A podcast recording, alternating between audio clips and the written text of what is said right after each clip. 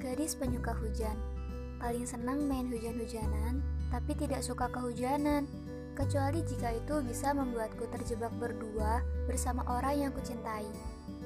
Well, akan kuberitahu.